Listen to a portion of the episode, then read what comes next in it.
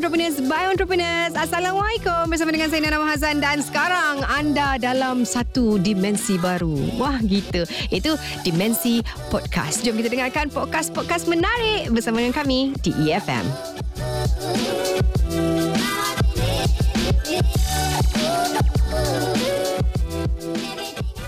Pelancongan satu perniagaan kini Malaysia sebenarnya diiktiraf uh, pada peringkat global sebagai antara destinasi pelancongan utama dengan kedudukan di antara 10 teratas dari segi ketibaan pelancong dan 15 antara teratas dari segi penerimaan global. Ah, industri uh, pelancongan juga merupakan penyumbang yang penting kepada ekonomi negara.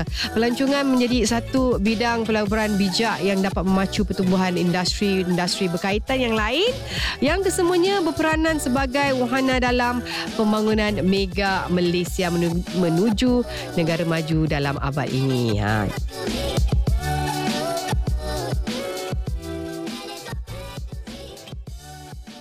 Sekarang kita nak menggunakan uh, kena bers, uh, bersekutu pertahanan awam Puan Sri Tu Puan Datuk Sharifah Sabrina binti Said Akil pengasas dan juga pemilik Tanah Aina Resorts. Yes. Apa khabar? Sehat? Sehat. Terima kasih Nana. Terima kasih Sama-sama. EFM menjemput hmm. saya pada hari ini. Mesti kita mesti hmm. mesti kita nak panggil tokoh-tokoh perniagaan yang hebat ni.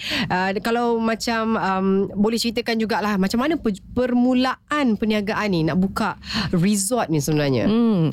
Yang sebenarnya sebenarnya daripada kecil-kecil dulu saya tak ada ada tak ada cita-cita nak buka resort yang okay. sebenarnya. Masa kita kecil tu orang tanya, ah, bila besar nak jadi apa? Nak mm-hmm. jadi doktor, nak jadi lawyer, Yelah, nak jadi uh-uh. cikgu kan? Tapi kerana saya ni daripada kecil memang seorang pencinta alam. Saya suka trekking, mm-hmm. saya suka masuk hutan and all that. So bila saya ada uh, orang kata masa ya saya uh-huh. suka bawa four wheel masuk hutan terus uh-huh. alam kita punya khazanah alam kita yang sangat cantik and all that. Tapi lama-lama bila saya selalu masuk hutan ya saya tengok kenapa hutan kita makin lama makin musnah ya. Uh-huh. Uh, pembalakan merata-rata hu- apa sungai ya yang kotor and all that. Saya kata why not I kata kita tukar uh, kesedaran memberi kesedaran pada mm-hmm. uh, masyarakat tentang betapa mustahaknya hutan kita jadi saya kata saya nak beli hutan mm-hmm. ya ataupun tanah sebelah hutan mm-hmm. dan saya nak buka resort so that saya boleh bawa masyarakat uh, menikmati mas- menikmati khazanah alam mm-hmm. dan uh, orang kata value balik khazanah alam kadang-kadang kita ni terlampau duniawi sangat ya mm-hmm. kita terlampau orang kata everything teknologi is about, uh, semua everything is about high tech technology mm-hmm. everything so sampai kita lupa dah kita masih ada hutan yang patutnya kita pelihara that's why that's how khazanah apa nama that's how tanah aina mm-hmm. dibina pada 2010 mm-hmm. kerana niat saya nak memberi kesedaran betapa mm. pentingnya khazanah alam. Wow. Ah. Oh, itu sebenarnya bila Puan Sri rasa dengan terbukanya dengan adanya resort ini hmm. uh, at the same time kita boleh share dan yes. orang boleh appreciate benda appreciate tersebut. nature. Yes. And saya pun lah tak ada orang kata pengalaman ya, hmm. tak ada apa orang kata uh, tidak ada pengalaman dalam mengendalikan pengala- resort um, ataupun yeah, business. pengalaman dalam business. Okay. Um, business not so much but resort mm-hmm. no hospitality background, mm-hmm. no management background, right. no architectural background you know wow. nothing. uh, it's just that I bawa my my dedicated staff mm-hmm. yang memang pakar dalam mm-hmm. uh, bangunan. Uh, saya cakap, uh, okay saya nak uh, buat chalet tepi sungai. Macam mana macam mana kita nak buat. Mm-hmm. Uh, macam itulah seterusnya. Tapi Tanah Aina mula-mulanya saya start dengan kemah saja. Mm-hmm. Uh, kemah tu saya buat macam glamping. Mm-hmm. Di mana dalam kemah tu saya pasang uh, katil, mm-hmm. um, pasang almari. Yang so, basic needs. Yeah, lah. basic needs. So it's very comfortable. Mm-hmm. Dan bukan macam kemah yang kita pasang masuk hutan and all yeah, that lah. Yeah, yeah. So untuk orang-orang yang bandar ni yang tak suka masuk hutan jadi bila dia masuk okey lah. Mm-hmm. Not bad. You know? Dia balance lah. Tidak terlalu hardcore camping. Yes. Tapi tetap selesa. Yes, yes. betul. Okay. Macam mana sebenarnya mm. to handle all this to to to handle a resort yeah, with yeah. all that you, yeah. you're doing to macam mana? Most important um, time management mm-hmm. yeah um, discipline mm-hmm. dedication and passion mm-hmm. and you have to believe in yourself right so if you I rasa kalau kita minat eh benda-benda tu mm-hmm. kita boleh buat nak si budaya mm-hmm. so terpulang pada diri masing-masing apa kita nak for ourselves right and you have to be happy with what you're doing mm-hmm. you cannot be doing macam forcing ourselves. Mm-hmm. Yang kita tak minat kerja tu tapi kita memaksa diri kita. Mhm. Mm-hmm. Itu selalunya tak kekal. Mm-hmm. Jadi kalau kita minat sesuatu bisnes ke apa, kita mesti buat dengan penuh um, apa integrity, Mhm. mm-hmm. jujur, sincere. So all that Mm-hmm. must be in that that component tu mesti ada dalam diri kita kalau dalam apa-apa bisnes juga kita buat. Okay, kita sebenarnya boleh juga ada sebab ada juga yang kita saya interview kan. So uh, entrepreneur beberapa orang yang sebenarnya bila dia buat satu business tu dia tak minat pun business tu. But dia kata okay ni boleh cik makan. This is you know solving people's problem kan. Yes. Business is about that kan. Yes. Tapi kita kena juga bina minat tu Kena along the minat. way kan. Kalau Yes. tak Kena susah, susah Yeah. nak sustain kan. Yeah. Yeah. Kalau macam Pon Sri boleh boleh kongsikan untuk Tanah Ainas ni kan. Hmm. Bila first started 2010 Hmm. and now memang dah terkenal not only here in Malaysia Hmm. even kalau turis datang pun is satu tempat juga antara tempat orang yang akan pergi tengok Mhm. uh, yang close to nature. Yeah. Macam mana sebenarnya untuk marketkan untuk memperkenalkan yes you dah ada tapi nak kenalkan tu it's another task kan Mm-mm. untuk kita bagi eh datanglah sini sini best you know Mhm. that kind of thing Mhm. how you do it more on marketing lah I think right Um, you see, keunikan tentang tanah Aina ni dia dia very natural. mm-hmm. Dia masa saya bina tanah Aina tu saya tak ada orang kata macam selalunya dia orang kalau nak bina apa-apa ya selalu dia level the land. right Potong semua pokok. Mm-mm. rata semua senang Ratakan nak semua buat bang- senang bangunan ah, senang nak buat bangunan so dia selalunya pilih uh, short short apa orang kata nak nak terlampau nak uh, apa macam nak terlampau nak save money mm-hmm. So they they just make it very uh, easy for mm-hmm. them because more on saving money. Right. Okay. Tapi bila saya kerana macam saya cakap tadi ya, saya seorang pencinta alam. Sel, selalunya pencinta alam ni dia nak potong pokok satu pun dia rasa macam sayang ah susah hatinya pasal to me all the trees, animals, everything adalah living things. ya. living things yes So they have right to live. right And uh, pokok-pokok, sungai semua memberi kita banyak manfaat. Mm-mm. Jadi kalau kita asyik nak musnahkan ya mm-hmm. ciptaan Allah ni lah ya. Mhm. Saya rasa satu um, kesalahan lah. yep Kalau kita nak potong pokok pun kita nak nak nak buat bangunan kita tanam balik pokok. Mm. Mm-mm. So Malaysia adalah salah satu negara yang saya tengok saya dah travel banyak negara ya. Mhm. Saya tengok Malaysia adalah satu negara yang sangat cantik, paling cantik. Mhm. Apa yang tak ada kat Malaysia? Mm-mm. Kita ada hutan, kita ada sungai, kita ada gunung ganang, kita ada pantai, cari terjun air terjun, Mm-mm. Ha, kita cuaca kita pun you know kita ada hujan sepanjang tahun. Mm-mm. Itulah yang memberi kita air. Mm-mm. Jadi patutnya kita bersyukur, appreciate appreciate apa yang kita ada. Mm-mm. Negara kita, makanan kita the best in the world. Kan? Pada saya lah. betul betul yeah. So you name it, we Mhm. have it. Mhm. Tapi kalau kita selalunya tidak appreciate ya, Mhm. apa yang kita ada, lama-lama benda tu akan hilang. Mm-mm. So sebab itulah saya bina Tanah Aina ni kerana saya mahu manusia semua faham Mhm. betapa pentingnya kita menjaga khazanah alam. Mhm. Tengok sungai-sungai di Tanah Aina, Mhm. tengok cara bina saya bina uh, chalet-chalet di Tanah Aina, Mhm. tak payah potong pokok, saya bina Around it. around Mhm. pokok. Walaupun balcony dekat balcony tu pun ada pokok tengah-tengah. Mm-mm. Jadi tak ada yang mustahil. Mhm. Nak si budaya. Okay. So kerana keunikan uh, Tanah Aina itulah ya yang tidak merosakkan alam, saya dapat banyak award Mhm. daripada luar negara. Mhm. Luar negara ya, terutama daripada US dan daripada Europe. Mhm. And so far semenjak da- tahun 2010 sampailah 2018 saya dah dapat 10 award Wow. international hmm, tiap-tiap tahun.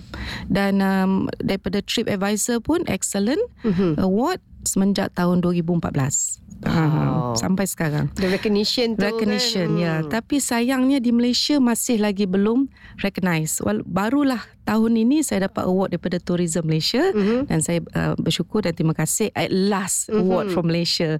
You know, it's better late than never lah. Because hasil hasil uh, kerja keras Yes. Puan Sri sendiri untuk berkongsi ni semua uh, At least orang Malaysia dah nampak dah Walaupun Yes. kat luar dah Yes. Dah bercakap about it But bila orang kita sendiri aware Dan nampak I think Puan Sri rasa tu lebih Lebih dekat kan Lebih bermakna Susah tak sebenarnya Untuk menjalankan resort Because Melibatkan Ramai pekerja Hmm, mm-hmm. Nak manage pekerja Yes. Nak manage tempat Mhm. Susah tak? Firstly, um, saya rasa saya adalah manu, apa uh, wanita Mhm. yang Yang pertama saya rasa yang buka resort dalam hutan. Mhm. Dalam hutan ya, this Okay. one dalam hutan. Dan Tanah Aina mempunyai beberapa rangkaian resort, Mhm. bukan satu saja ya. Okey. Tapi kebanyakan di Pahang kerana Pahang adalah negeri yang saya pa- paling tengok yang banyak Hutan. khazanah alam, yang banyak hutan dan banyak sungai-sungai dan Pahang adalah yang terbesar ya di Mhm. Malaysia. Uh, memang memang bukan senang eh nak Mhm. buka resort dalam hutan. Right. Kalau buka resort dekat uh, tepi laut ke dalam bandar memang tak boleh orang kata tak takkan sama dengan dalam hutan. Okey. Maintenance dalam hutan Mm-mm. kerana kelembapan dia tu kan. Mm-mm. Uh, jadi kayu-kayu cepat reput, you know. Hmm. Uh, lepas tu um, apa orang kata uh, uh, hujan eh lebih banyak hujan and all that. Tapi pada saya semua tu saya boleh handle kerana Mhm. saya ada satu tim Mhm. pekerja yang dedicated Mhm. yang memang main, kerja mereka maintain Maintain the place. ah, Mhm. maintain and saya juga gunakan banyak recycle wood Mhm. juga gunakan um, bambu Mhm. buluh-buluh daripada hutan atap-atap yang saya suruh orang asli carikan dan Mhm. saya beli atap-atap tu daripada orang, orang asli Mhm. jadi kita men- menjana ekonomi juga pada orang Mhm. asli tapi kalau macam saya rasa lah kalau kita suka benda tu ya Mhm. ki- kita rasa ben, pekerjaan tu tak susah Mm-mm. Ha, tapi yang saya banyak sangat dapat um, kesusahan saya ni adalah manusia tu. ha, that that is the one that that is my most challenges lah. Mhm. Ya. Orang tu maksudnya Manusia. pekerja. Yang Bukan, bukan. staff, bukan? Bukan manusia To yang deal with. to deal with. Aha. Ya misalnya kan macam saya dah buat Tanah Aina ya. Mhm. Uh, macam dekat Raup Tanah Aina Farah Suraya ya. Okey. Ah, ceritanya. Jadi situ ada sungai nama Sungai Delam. Mhm. Sungai tu sangat-sangat uh, bersih. Mhm. Ada ikan kelah, ikan tengas and all that. Mhm. tiba-tiba dia orang nak buka balak pula dekat uh, ulu sungai. Alamak. Ah, Hmm. Jadi bila saya jumpa jabatan-jabatan kerajaan kan, saya kata kenapa nak buka balak, Mhm. ya nak tanam getah kononnya Mhm. pada saya yang tidak mendapat yang yang yang akan membawa banyak kemusnahan. Mhm. Saya kata kita dah dah lah kita ni tak banyak eco resort di Malaysia Mm-mm. tak banyak eh. Mhm. Ha, kalau kita betul-betul take buat calculation ya memang makin lama makin kurang. Mhm. Because uh, eco resort ni you kena ada ekosistem mm-hmm. yang cantik. You kena ada sungai, you kena ada hutan, you kena ada laut yang cantik. Mm-hmm. Kalau tak ada benda-benda macam tu, kita tak boleh buat pusat pelancongan. Betul. Macam mana kita nak attract tourist Mhm. kalau tempat kita kotor, sungai kita kotor, hutan Mm-mm. kita gondol? Mm-mm. How are you going to attract the tourists? The Right. tourists won't come. Mhm. You see, like for example Thailand, dia orang ban terus logging. Tak Because- boleh. Tak boleh. Thailand tidak dibenarkan membalak sama sekali hukum bunuh. Wow. Ha. So negara lain kebanyakan negara lain yang saya tengok ya di dunia ni semua menuju arah penjaga memelihara dan memulihara mereka punya nature Hmm. ekosistem mereka dan sebagainya. Tapi sayang sekali Malaysia masih lagi ketinggalan Mhm. dari segi eco eco apa eco tourism. Mhm. Dulu masa tahun 70-an eh taman negara kita adalah permata negara. Kalau you boleh ingatlah eh uh, research balik. Taman negara adalah permata negara kita masa tu. Nasib baiklah taman negara digazetkan oleh orang British Mhm. pemerintahan British masa tu pada tahun 30-an. Kalau tidak taman negara pun hancur lah. Dah So, togel dah, juga. ha-ha. So sekarang ni kita tengok nasib baik um, belum forest ya Mhm. telah digazetkan dan um, kita ada satu saja yang sebenarnya five star uh, eco resort which is belong to MK Land dekat Hmm. Belum Forest. Mhm. Itu um, itulah yang kita ada. So Taman Negara kita ada Mutiara Hotel, masih lagi ada Mutiara Hotel, memang cantik Mutiara Hotel. Tapi sayangnya keliling Taman Negara tu habis, Hmm. habis kondol. Nak pergi Taman Negara tu sedih saya tengok. Mhm. Dekat Sungai. Taman Negara tu okey lah. Mas, nasib baiklah Taman, Taman Hmm. Negara tu dah digazetkan. Mhm. Ah, masih okey. Tapi yang masih okey Sungai Tahan saja yang tinggal. Mhm. Sungai yang lain-lain Ulu Tembeling, Sungai Pahang, segala-gala sungai yang kat situ sudah sudah hancur. Makna dia dah jadi teh tarik. Hmm. Ah, jadi macam mana ni kita nak kembangkan eco pelancongan kalau kerajaan kita masih lagi tidak uh, strict ataupun tidak uh, sensitif eh, Mhm. tentang alam keadaan alam kita sekarang. Itu yang saya rasa sedih sangat sekarang ni. Hmm. Dan kita patutnya awareness sudah ada sekarang. Sepatutnya. Sepatutnya dah ada kan? Uh, uh, tapi Nana saya cakap ya Nana Malaysia when come to environment is still in third world country mm-hmm. lah. We we don't care. Kalau you pergi tengok tempat uh, piknik ya, mm-hmm. misalnya ya, um, sungai-sungai yang apa yang untuk public kotornya. The mentality of the people. That's ke? the problem. Kan? The mentality. Sebab kita tak kisah kita campak aje. Campak. And they don't feel bad about it, They right? don't feel bad about it, mm-hmm. you know. So daripada semua agama diajar untuk menjaga kebersihan. Correct. Tapi kenapa kita sepatutnya beragama Islam, Mm-hmm. ya, especially kenapa kita tak boleh menjaga kebersihan? Jadi di, dari situ saya saya kadang-kadang saya tanya diri sen- sendiri, where did we go wrong? Mm-mm. Hmm. Betul. Kan sayang, sayang sebab kalau kalau bukan kita yang jaga, siapa Hmm. nak jaga? Betul, nak tunggu betul. siapa jaga ada ke orang luar nak datang? Betul, Kan nanti kalau betul. dia ambil kau marah. Ah macam tu kan. Betul. People say kalau untuk buat resort kan, you need a lot of money Hmm. untuk buka resort and semua orang pun tahu uh, Puan Sri merupakan isteri kepada usahawan yang berjaya, uh, Tan Sri Syed Yusof. Sebab itu mungkin ada kelebihan untuk Puan Sri untuk buat resort yang cantik, tak payah macam you know nak save budget buat you know Hmm, hmm. everything shortcut dan sebagainya. What do you think about it when people say that? Okay, uh, not really uh, uh, true because um, masa saya nak buka resort ni saya ada ta- ta- tanya suami saya lah. Mhm. Saya kata saya nak buka resort dekat hutan ni. Dia kata jangan mengarut lah dia kata. Oh, Dia kata, just not agree at first. Okay. Dia, yeah, so if you want to open, you do it yourself. I just Okay. support you but don't expect me to because I don't know anything about jungle dia kata. Right, okay. Okay. So as I said, I I first firstly I started with kemah. Mhm. So you know It's not that I terus banner Mhm. bangunan-bangunan. Yes, they say oh boleh lah dia kaya dia ada duit. Tidak, tidak, Mhm, bukan mhm, je. mhm. Kita we have to start from small first. Mhm, We have to mhm. test market first. Right. Yeah. So daripada situ uh, saya pun tak sangka lah ya saya boleh dapat orang kata orang minat nak datang and Mhm. and so on. So from there only I started to build small small chalets. Mhm. So it grows like that. Mhm. Alright. So daripada uh, daripada apa um, Tanah Aina tu Tanah Aina Farah Suraya misalnya uh, saya ada Tanah Aina ni lepas tu saya letak nama-nama anak-anak saya. Okay. Tanah Aina Farah Suraya, Tanah Aina Farhana, Tanah Aina Farina dan sebagainya. Okay. Kerana niat saya letak nama anak saya kerana saya nak mereka apa orang kata uh, take over my my my my, my One day. one Mhm. day take over my business lah ya untuk mereka minat pada alam pun.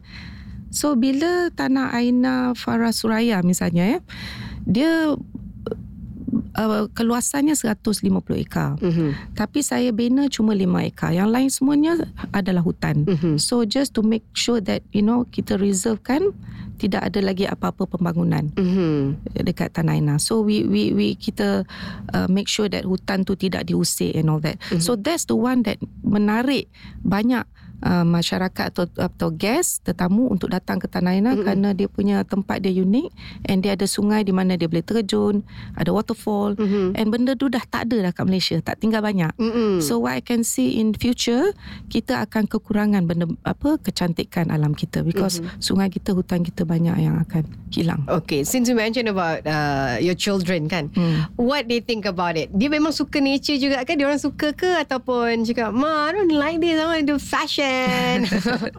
Some of them uh, don't really go into Business. This uh, apa what I'm doing now. Okay. Tapi mungkin belum lagi ya, mungkin Mhm. dia still young. Tapi ada juga anak saya yang minat dalam um, food business. Okay.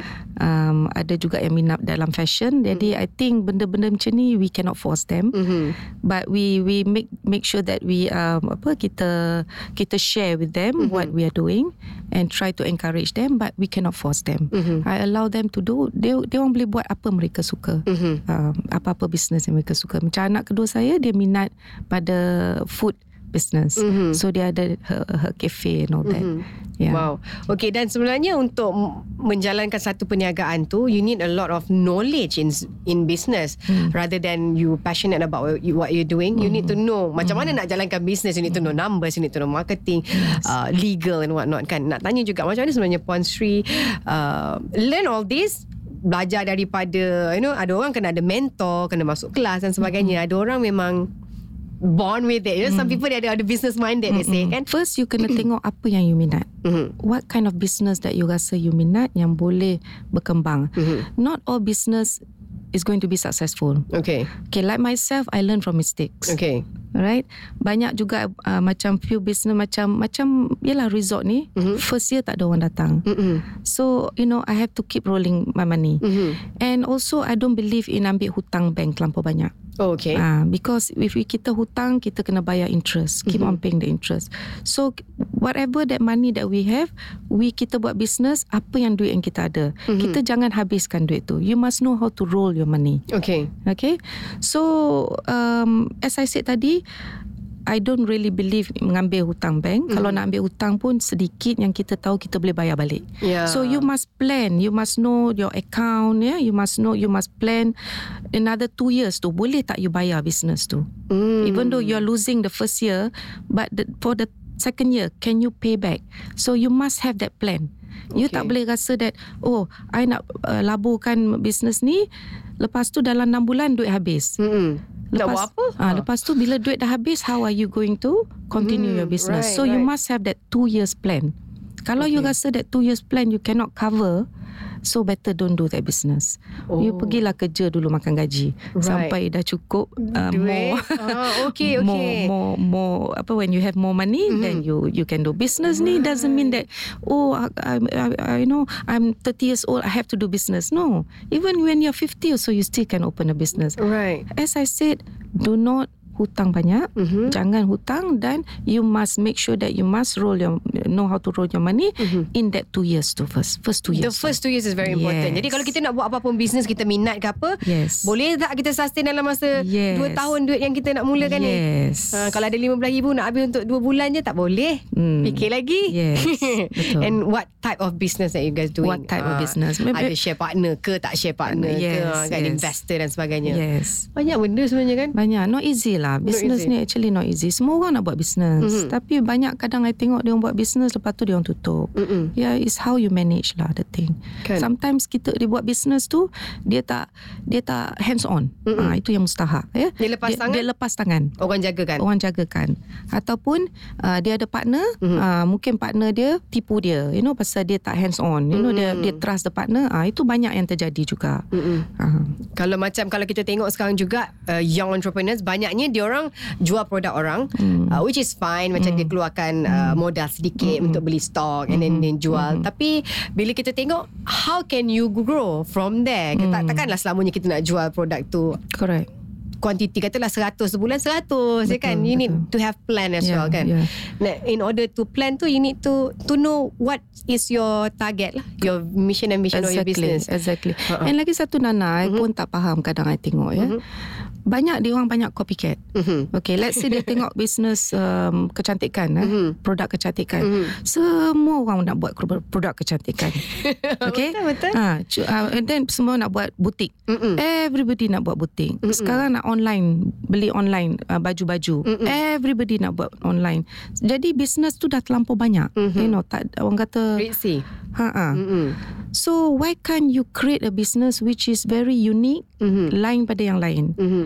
Ah, mungkin saya bernasib baik kerana saya ni pencinta alam. Mhm. Jadi saya buat bisnes dengan alam. Mm-mm. Jadi tak ramai orang yang berani buat bisnes dengan alam Mm-mm. kerana dia rasa oh banyak challenges. Mm-mm. Dia tak nak susah. Mm-mm. Ha, banyak orang buat bisnes dia tak nak susah. Dia tak nak kerja keras. Mm-mm. Dia nak senang aja duit tu masuk.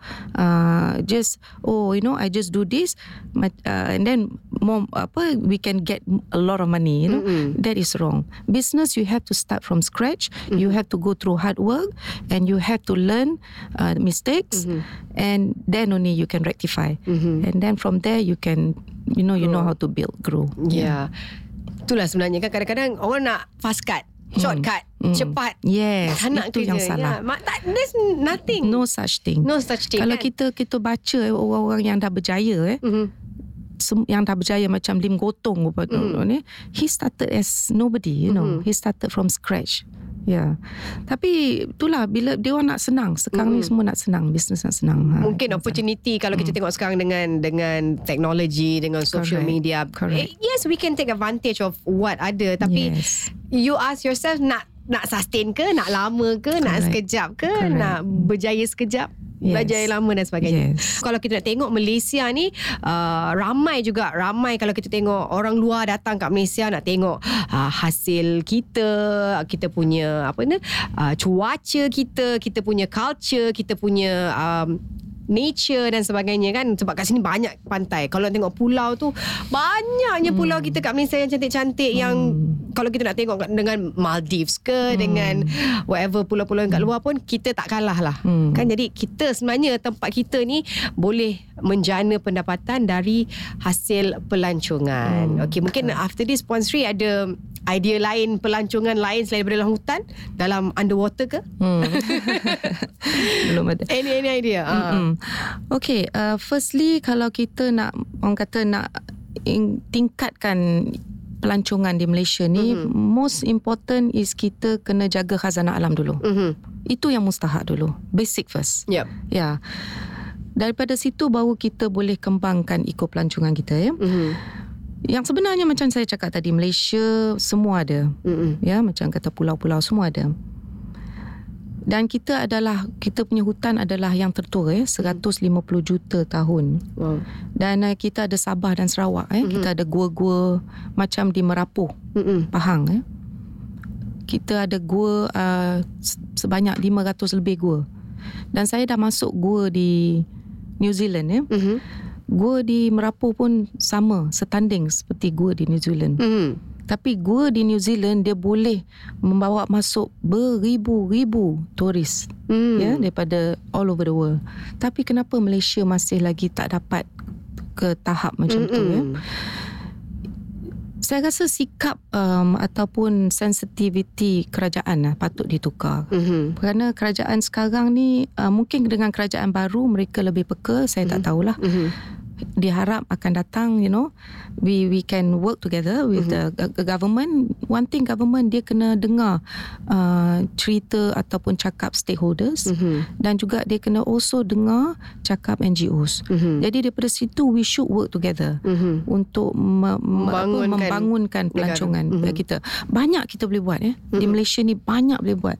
Tapi saya rasa susah nak buat kalau mereka tidak menjaga basic dulu. Mhm. Apa yang kita ada ni kita kena jaga. Saya dah susah hati tengok hutan kita makin kecil, sungai kita makin kotor. Mhm. Ada sungai tu terus hilang terus daripada Tak ada sungai dah. ha hilang. Alamak. Hmm, pasal Mhm. terlampau bila dah terlampau gondol hutan Mhm. eh. Jadi tak ada sponge lagi. Yup, ya. yup. Okay. No more sponge. So there's no more water catchment area. So become dry. Mhm. So that is very very critical. So to me if you want to really um, uh, kembangkan eco pelancongan, we must really take care of our khazanah alam dulu. Mhm. Yeah, especially our forest. That is our lung. Mhm. Yeah, without forest we will have uh, banyak-banyak uh, difficulty dan bala bencana. Okey, kalau kita tengok uh, untuk pelancongan sesuatu bisnes, kalau kata nak buka resort, you need a lot of money, modal Yes, capital to yes. do it kan. Kal- macam mana agaknya kalau if uh, Puan Sri boleh kongsi untuk all these young entrepreneurs, maybe they have ideas, right? But they don't have the capital. Maybe nak join dalam this business, dalam pelancongan ni, what can they do? Okay, for the young people, kalau dia orang benar betul-betul ben, minat, Minat, dengan mhm. eco pelancongan tu, dia sepatutnya bekerja dulu Mhm. dengan apa uh, resort-resort. Okay, resort. Ha, okay. Dia orang mesti kerja dulu dengan resort-resort uh, yang resort-resort ni. Saya sebenarnya susah nak dapat orang-orang lokal yang nak kerja dalam resort saya. Mhm. Kerana pada mereka nak kerja dalam hutan ni dia orang tak ada. Mhm. So because ada line katanya. ah, Oh, tak okay. ada line, dia orang tak boleh main gadget dia orang, you know. okay. Ha itu yang sebenarnya yang susahnya. Tapi tak adalah orang kata susah sangat. Mhm. If they want the line they just go out, you Mhm. know, few few kilometers away, Mhm. you know, and they can do. Tapi nak dapat pengalaman bekerja dalam resort yang dalam hutan tu, Mhm. itu adalah satu sepatutnya mereka belajar daripada situ. Mhm. Okay. So kalau mereka nak buka um, apa apa-apa um, eco resort, Mhm. they have to get experience first. Okay. Macam saya ni lain. Saya bukan daripada experience. Saya daripada saya kerana saya cintakan Minat alam. sangat. Minat sangat. Jadi benda tu datang dengan sendirinya. Mhm. Tapi pada orang muda yang sebenarnya buka eco resort ni akan datang akan bawa banyak um, apa keuntungan. Mhm. Kerana eco resort ni makin lama makin kurang. Yes. Jadi kalau dapat buka eh eco resort ni saya rasa memang akan membawa keuntungan. Can be the pioneers lah antara orang-orang yang terawal Hmm. yang buat bila bila semua orang dah buat Hmm. dan baru nak buat then what's the point? What's the point? Yeah, what's the point? This is a time Yep. they should get uh, experience. Mhm.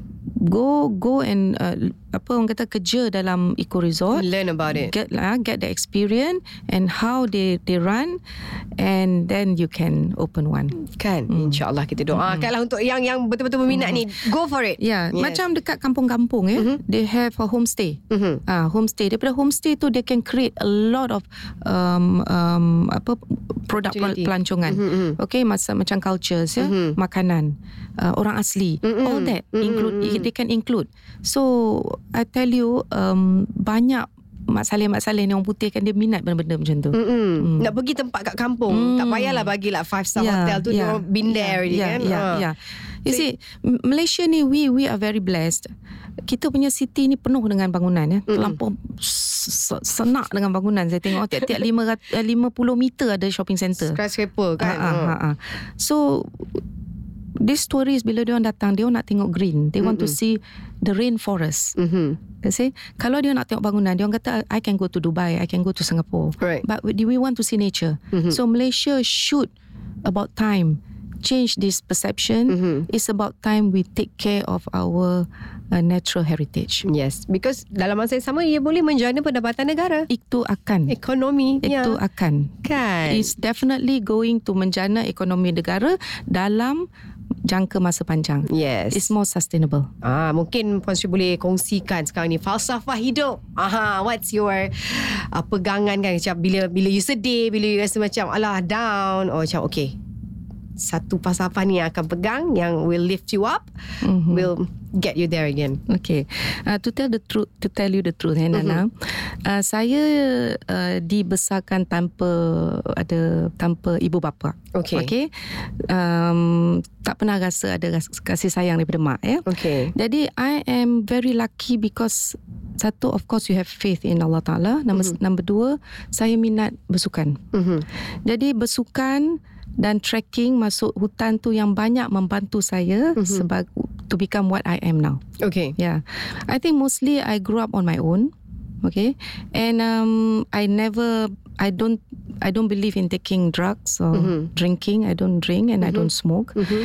And I think being a active lifestyle, yeah, Mhm. you must be active. Mana dia you jangan buang masa. Mhm. You whatever that you boleh belajar, you belajar. Mhm. Okay, what belajar masak, belajar jahit, apa yang I can afford Mhm. untuk belajar, saya belajar. Mhm. Saya tak tak dapat masuk universiti kerana saya kahwin awal masa tu. Dan um, tapi saya bertuah dah kerana mempunyai uh, keluarga yang apa supportive, Mhm. uh, husband yang supportive. And also um, maybe because of my background eh that um, I believe that um, we should be we should believe in ourselves Mhm. we should be um, thankful yeah. And also we should um, how to say um, work hard lah Mhm. uh, discipline yang very important is discipline Mhm. and uh, I always cakap if there's a will there's a way Right. tak ada yang mustahil pada saya Okay. kalau saya rasa saya nak buat benda tu saya nak buat Mhm. whether whether it's whether dia berjaya atau tak berjaya tak apa tapi saya dah cuba Mhm. And usaha all out. usaha all out Mhm. all out I think because because macam Puan Sri pun kongsi memang suka sukan. Kalau Yes. kita main sukan, kita ada certain discipline in ourselves. Yes, like you're kita right. kena obey the, ru- the rules. Kalau even martial art pun ada Yes. certain certain things. So Yes. that build your Yes. character in a way. Yes. Adakah untuk menjadi seorang entrepreneur yang berjaya, dia orang kena ada sport satu? Mesti.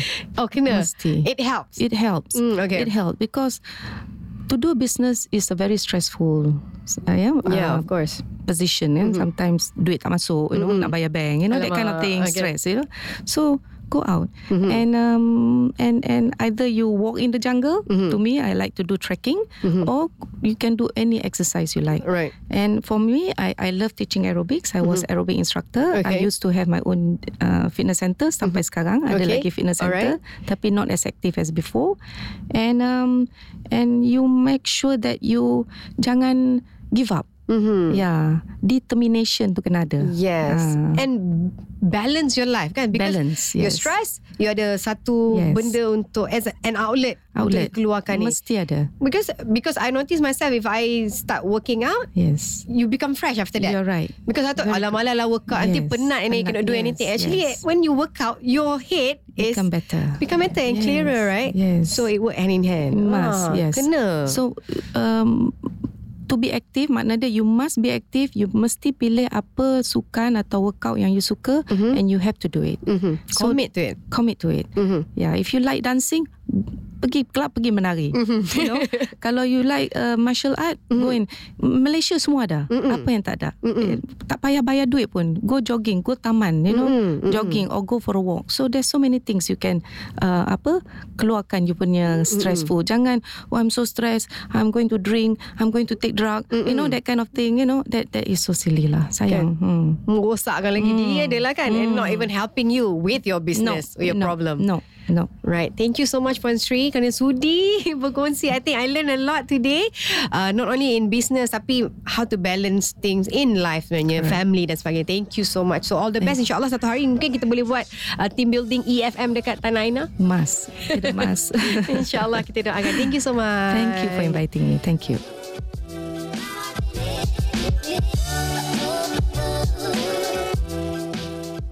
Itu dia antara yang menarik yang dapat kami sajikan untuk podcast kali ini. Pastikan anda terus scroll untuk dengarkan podcast-podcast yang lain. Tentunya menarik hanya di EFM for Entrepreneurs by Entrepreneurs.